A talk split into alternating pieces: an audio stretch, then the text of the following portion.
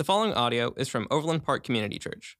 More information about OPCC can be found online at overlandpark.cc. Anyway, it's good to have you all here today. Um, good to have those of you joining online. If this is your first time here, welcome. Um, we're glad you made it. We've been studying the book of Revelation for several weeks now, a couple of months, I guess, and learning a lot. Last week, man, we learned some really intense stuff about the unholy Trinity, um, found in chapter 13. Deals with probably the most familiar thing about the Re- book of Revelation to most of the people in the world is the mark of the beast.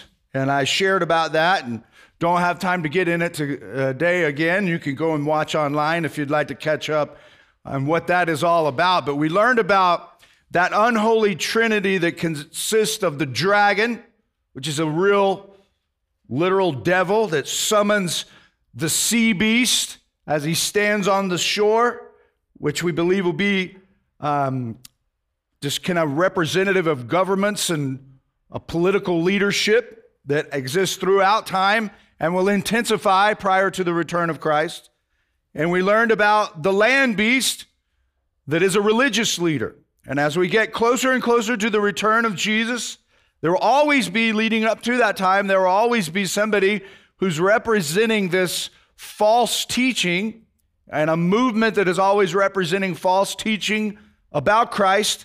But when we get to the return of Christ, prior to his return, this person and this movement will be granted incredible authority and it will sweep across the world as people are given a spirit of delusion and it's in preparation for the judgment. The God is doing all that He possibly can to reach people, but as they continue to reject what the Lord has revealed in truth, their hearts get harder and harder and harder, and ultimately um, they believe the lie and deception.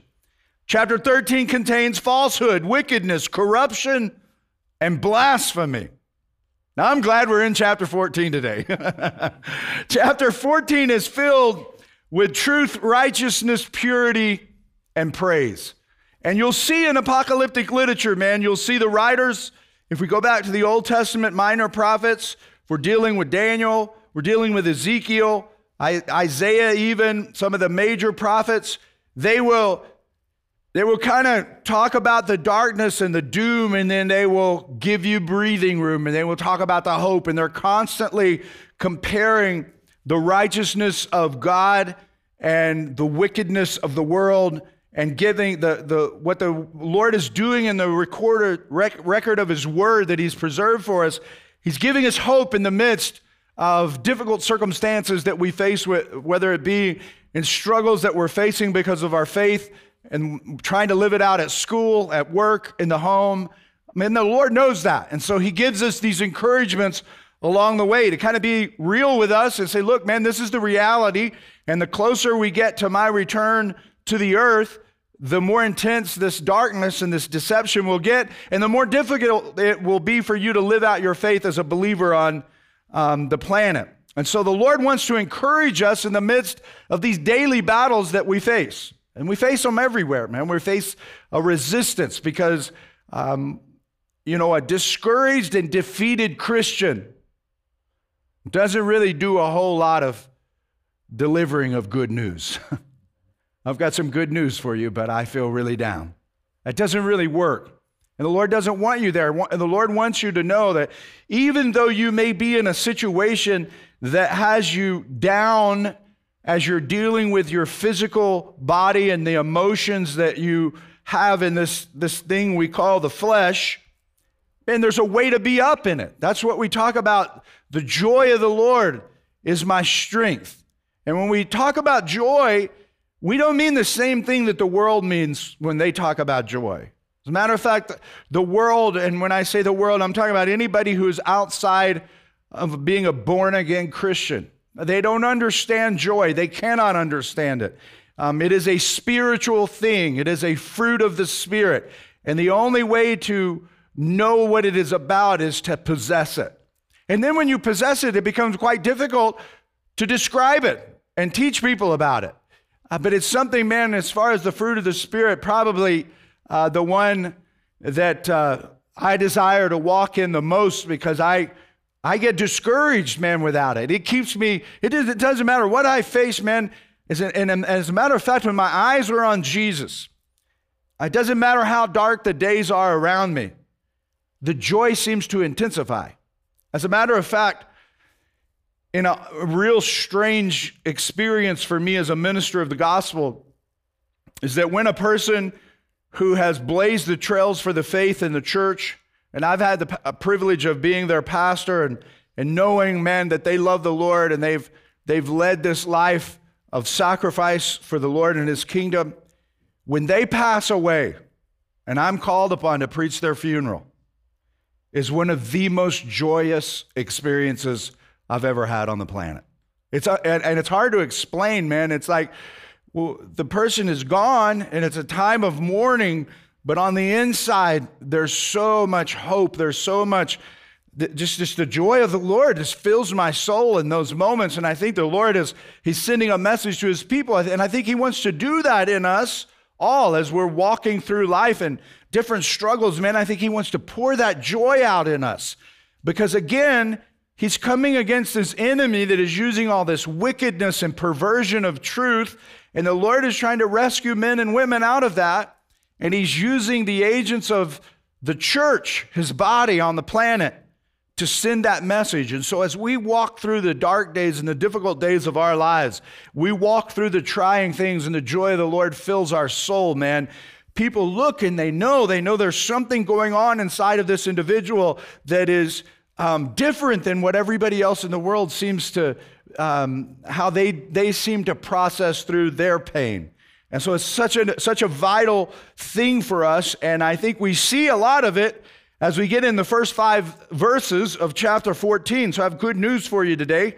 We're not going to do all of the chapter today. It has a lot of different stuff, and I just really wanted to hone in on these first five verses. And so I'm going to read them. I'll give you some interpretation and different views on how people approach this text what they believe it's teaching.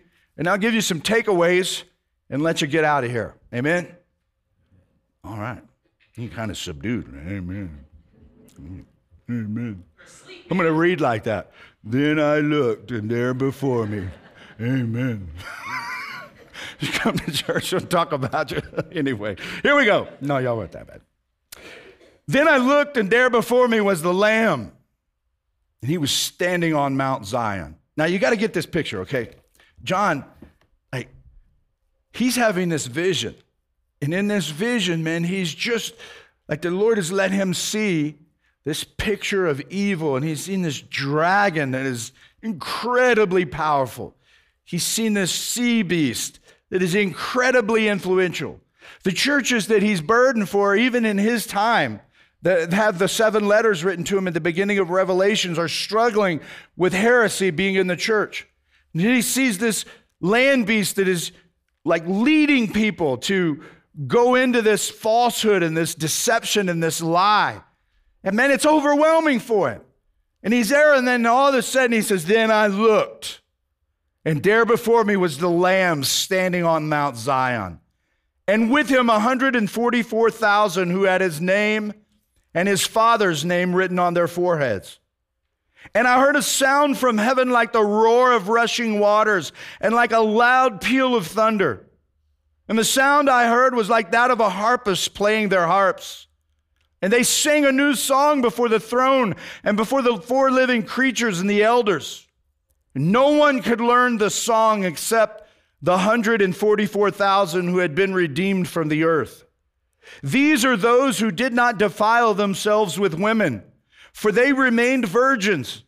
They follow the Lamb wherever he goes, and they were purchased from among mankind and offered as firstfruits to God and the Lamb. No lie was found in their mouths. They are blameless. As we look at that and go, man, who in the world is that text talking about?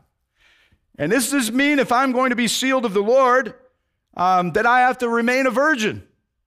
And sometimes we get some teaching that leads people in to this life of celibacy because of texts like this. But then we also have texts that says that marriage is good and honorable and that um, it is something that we are supposed to be involved in.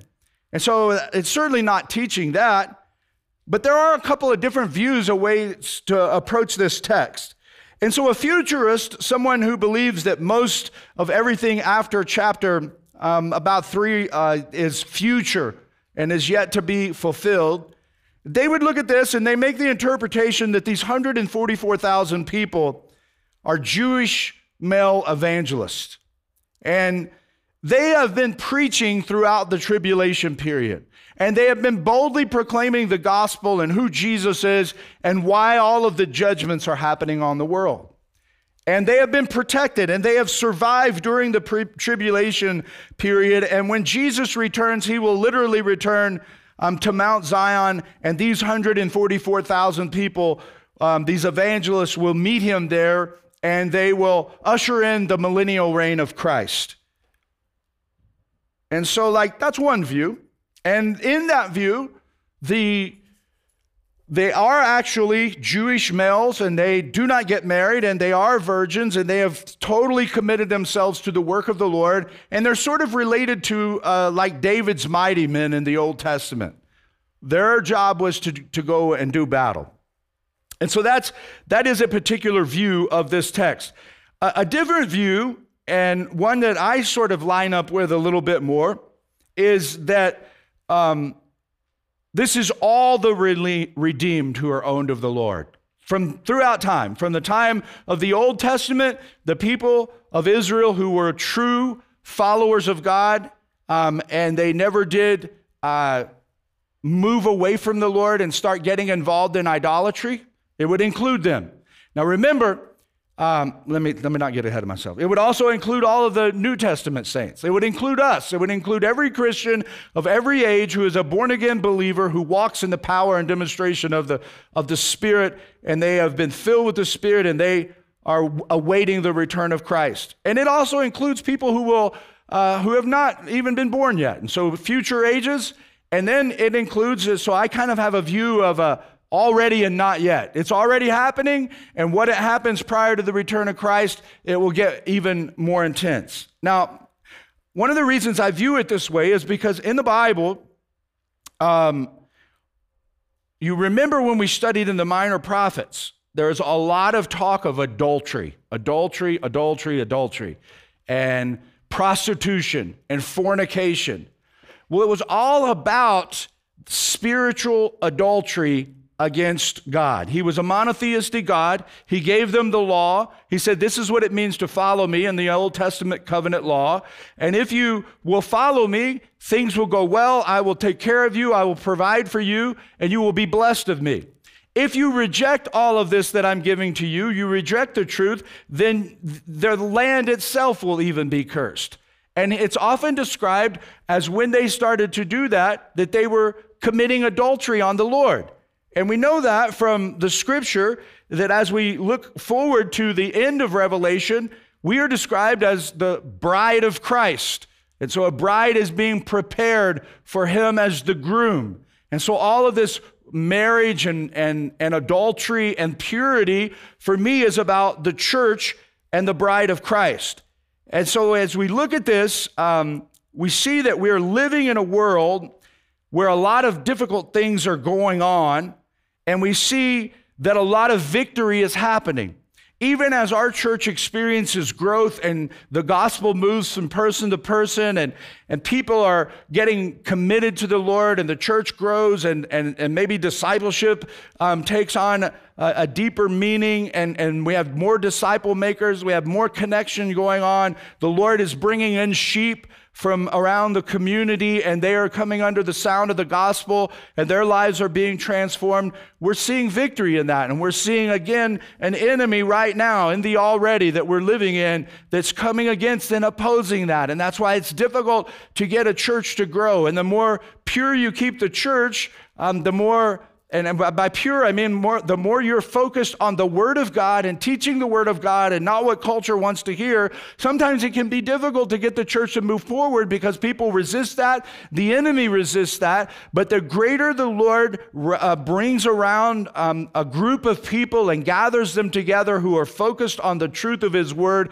the more power that group of people is going to have in a particular age. And so we're living in an age, man, where we're trying to move forward and conquer territory for the Lord. And we do it in as many ways as we possibly can to try to reach folks, whether it be online through the services being streamed or, or in person or just whatever it is. You befriending your neighbors, having a, a Bible study and trying to build relationships, having meals with folks. You should always have this mindset that you are engaged in a battle. There's always an enemy that's going to come against that to try to discourage you from it, to tell you you're too busy to do those things. And, and it's because you're in an actual war. And so we see um, that in this, that the, the purity and the virginity that is described there is that we spiritually are not like getting caught up and, and wanting to do life with the beast.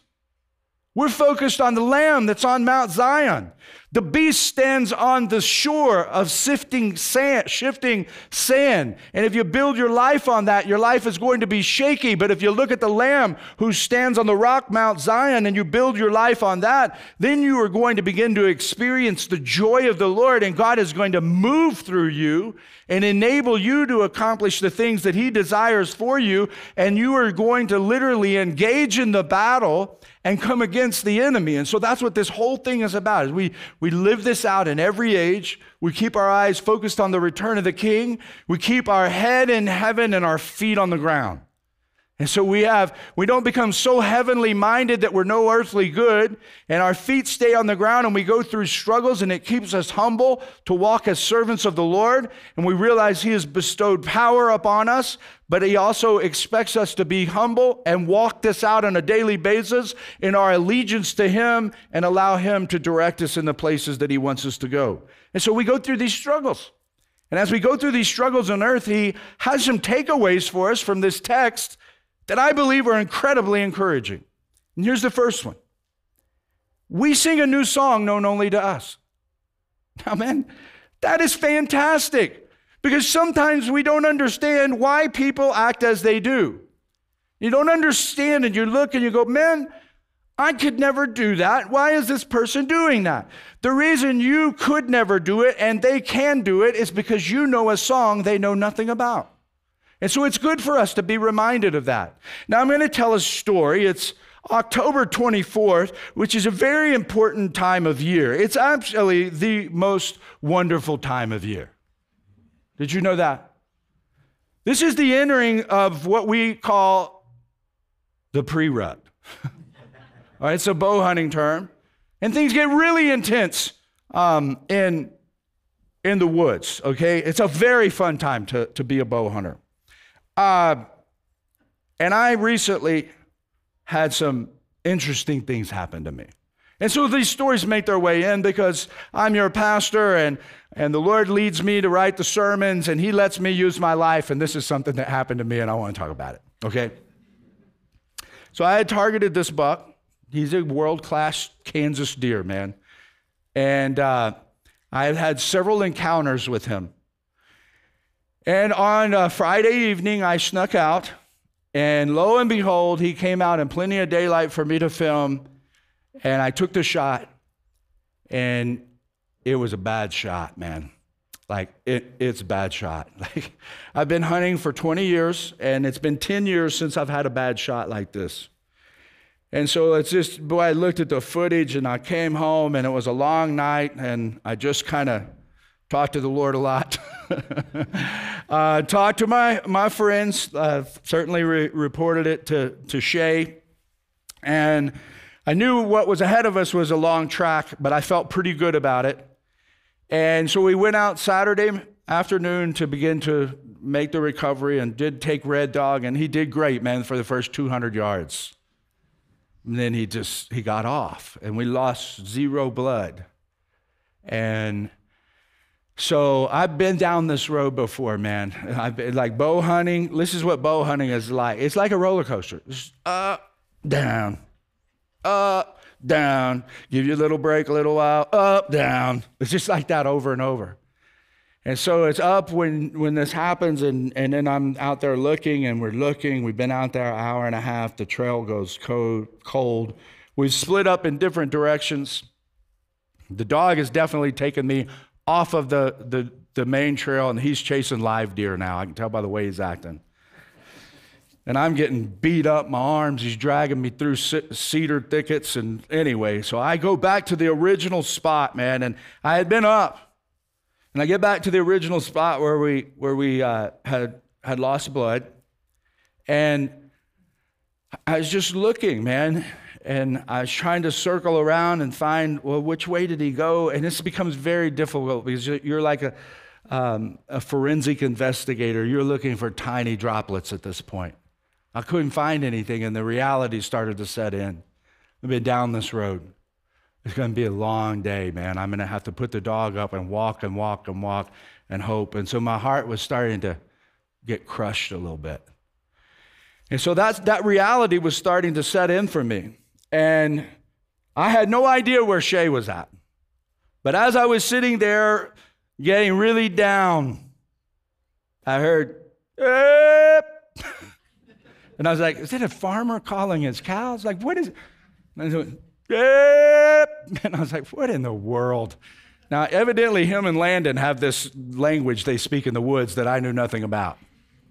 And so finally, I whistled back, and they're coming back. And so he was trying to find out where I was. And so as he's making his way back, um, I can tell, like, he was having a totally different experience than I was.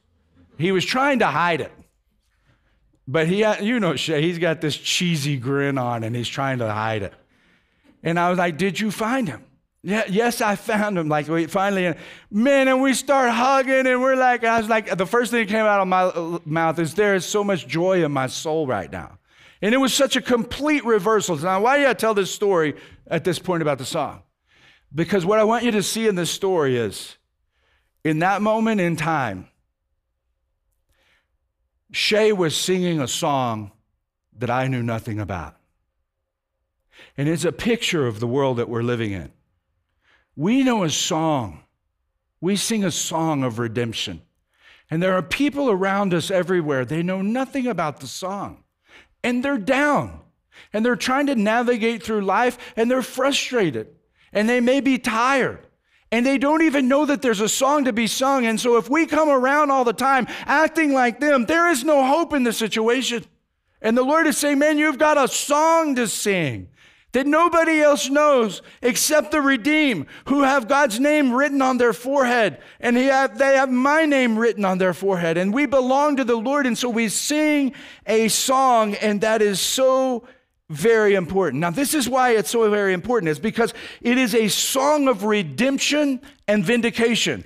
It is redemption that I have been redeemed of the Lord, man. I'm no longer at, at, fault over my sin. That song we sang this morning, my songs, they are many, His mercy is more. It's a song of redemption. Okay, and so we're just singing about it and we're, we're blown away by the goodness and the grace of God. But here's the thing is it talks about the song can only be learned um, like th- that they, they were unable to learn. I don't know exactly how it says it, but the, the idea is, is that, uh, let me find it here. It says, yeah, they sang a new song before the throne and before the four living creatures and the elders, and no one could learn the song except the 144,000. The word learn there is the word manthano, and it means to hear deeply. It is deep listening to divine revelation that results in learning. Manthano. Like I've heard it. That's the way Jesus would say, He who has ears to hear, Manthano. Let him learn. Let him listen to what the Lord says. Now, John, he has used this term before in his gospel. He uses it in John chapter 6. Listen to what he says in that context. It is written in the prophets. They will be taught by God. Everyone who has heard the Father and learned, manthano, from him comes to me. Everyone who deeply listens and hears that divine revealed truth comes to me and they are redeemed and vindicated. And so what happens is is that when we sing that new song known only to us because we have learned it, we are pure in spirit. That's your second takeaway. That's what's so special about the song is we don't listen to, to the beast, we listen to Jesus. And because we listen to Jesus, we hear what he says and we experience his righteousness because he has forgiven us of our sins and covered us before the Father. And so Paul talks about this. Now, when we go back to the purity, they are the 144,000 are virgins, right? So we go back to the purity piece about what that means. They are spiritually, they are pure before the Lord. They are prepared as his bride. And Paul says this in 2 Corinthians chapter 11, verse 2. I am jealous for you with a godly jealousy. I promised you to one husband, to Christ, so that I might present you as a pure virgin to him. And so Paul is like talking about this. Now, I don't have time to give you all the verses, but I'm going to drop down in that same chapter and give you the context in which Paul is talking about this in verses 12 and 15. And he says, I will keep on doing what I'm doing in order to cut the ground from under those who want an opportunity to be considered equal with us in the things they boast about. And so Paul's saying, I'm literally trying to knock the legs, the knees out of some people in this. And this is why I'm teaching you this way. And he says, For such people are what? They are false apostles, deceitful workers, masquerading as apostles of Christ. And no wonder, for Satan himself masquerades as an angel of light. It is not surprising then if his servants also masquerade as servants of righteousness. Their end will be what their actions deserve. What's Paul saying? He's saying, man, something can look really good. It can look like it's achieving good things on earth. It can even say that it's a Christian, but it's not because it's masquerading as an angel of life. And even the beast will do the same thing. Okay? And so he says, Men, like what you have to know is I'm teaching you that you are pure in spirit. What makes you pure in spirit is your relationship with the Lord Jesus Christ. And how do you get a relationship with the Lord of Jesus Christ? By manthano, deep listening to reveal divine truth. As it comes into you, it transforms you from the the, the realm of the beast to the realm of the lamb. You go from darkness to light. But it doesn't stop there, man. Manthano, keep learning, keep listening deeply for the sweet voice of Jesus to speak truth into your life where he wants you to walk out your obedience, and you will see the joy of the Lord will start to flood your soul. And the song will get louder. And the song will get louder and louder and louder as people look at your life and see an individual that is filled with the joy of the Lord that cannot be purchased with money, experiences, or fame, or anything on this planet. It only comes from the one who can reveal it, the divine maker of the universe, who gives out that joy, which is the ability to, to have a strength in the midst of the battle to overcome the obstacles that the enemy will put in front of us to trip us up. And that's why we have the name of the Father and the name of the Son written on our foreheads because we are sealed with the Spirit. We hear the divine voice of God. We are his sheep. He hears, we hear his voice. He calls to us and we run hard after him. And he fills us with his truth, man. And people look and they go, look, it's a different person here, man. People ought not be looking at our lives and seeing religion. They ought to look at our lives and see Jesus because he is filling us with such deep joy. And so we have this song, we're pure in spirit. Paul talks about us staying in that purity. And then, and then because of that purity and because of our lives being transformed, we follow the Lamb wherever he goes. That's what it says of these 144,000.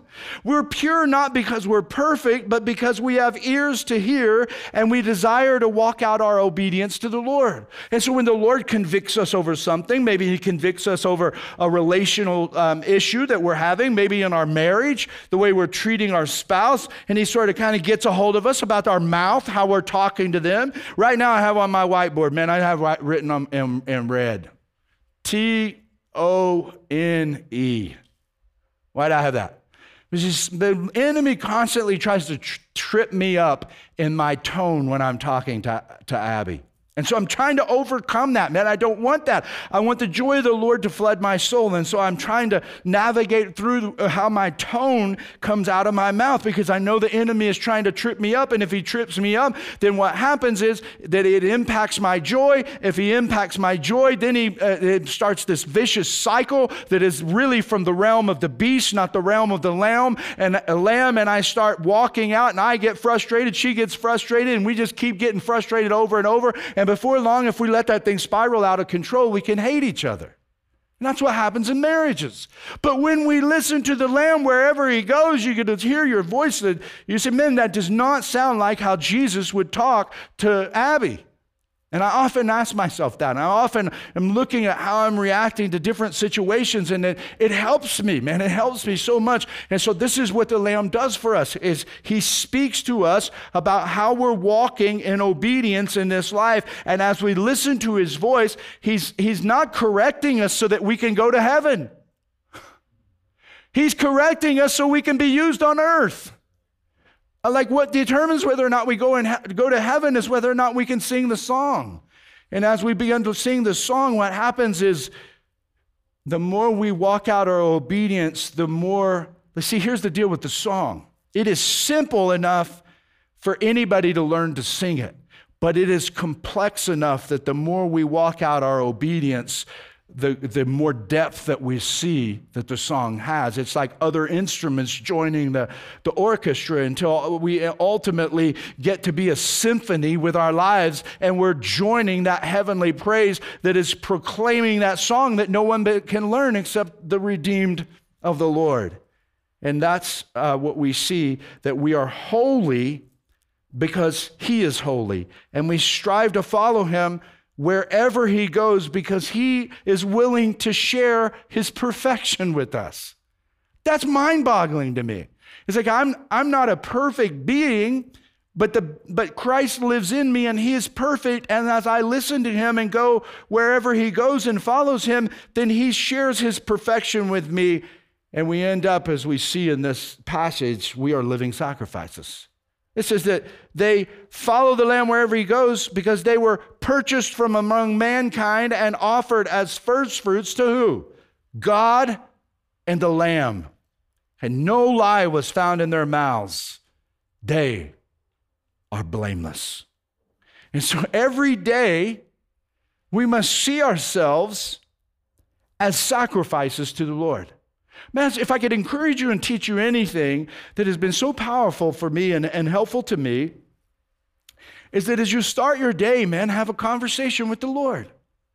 And you say, I don't know what this day holds, Lord. I don't know if it holds challenges. I don't know if it holds good news or bad. But I'm a sacrifice to you.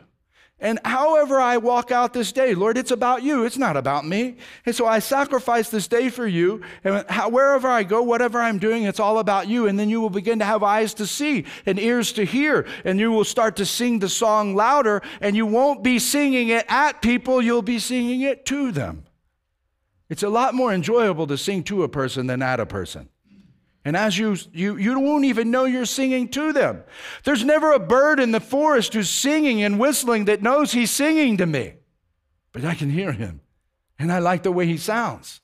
And so like that's the that's the intent. We can see in the created order, we can see the design of God is that He wants us to sing like that. He wants us to, to function on this planet that is dark and broken and being ruled uh, by the prince of the power, the air, the beast, until His return of uh, the return of Jesus Himself. He wants us just to be like the birds who are singing the song that He's put in our hearts. And as we sing that new song, man, we bring joy to the world that they know nothing about because the only way that joy can get into their lives is that they rub shoulders with another believer because they can't possess the joy because they have never experienced the deep learning of revealed truth and they don't know the song. Every day I'm a sacrifice. Every day you're a sacrifice. Paul says it this way in Romans 12. Therefore, I urge you, because some of you young people, remember when I was younger, in my 20s, I go, well, I just need to figure out what is God's will for my life. What is God's will for me? And I figure out what does God want me to do. Here it is right here. Let me tell you. Therefore, I urge you, brothers and sisters, in view of God's mercy, to offer your bodies as a living sacrifice, holy and pleasing to God. This is your true and proper worship. Do not conform to the pattern of this world, but be transformed by the renewing of your mind. Then you will be able to test and approve what God's will is his good, pleasing, and perfect will. There it is. Just get up and live as a sacrifice. And the more you live as a sacrifice, the louder the song will get in your life, the deeper the joy will be, and the more clear you will see where the Lamb is taking you because you're listening to his voice and following hard after him. The big idea of today's talk the redeemed are blameless. Man, that's such good news. That is an amazing truth to dwell on. When you look at different stories in the Bible, man, we see stories of people like David. David, what an awesome, the Bible describes him as a mighty man of God, a man after God's own heart. He conquered territory for the Lord. He wrote all these worship songs, but he has this stain on his life, man, this mark of failure where he commits adultery and has Uriah murdered. It's such a dark place in his life. But he writes these songs post that, that sin. Nathan the prophet confronts him, calls him out on his sin. And what's interesting is every time Saul, the first king, got called out on his sin, he went further into darkness. Until ultimately, he's literally at the witch of Endor trying to summon up a prophet because he never would listen to what the prophet said. Even though the prophet would give him truth, he made his own way. It sounds a lot like our culture. And ultimately, he's, he's, he's li- listening to the witch of Endor. And, and, but, but every time when David is confronted with his sin, we see brokenness. We see, oh, he's like, he comes out of it. He repents before the Lord.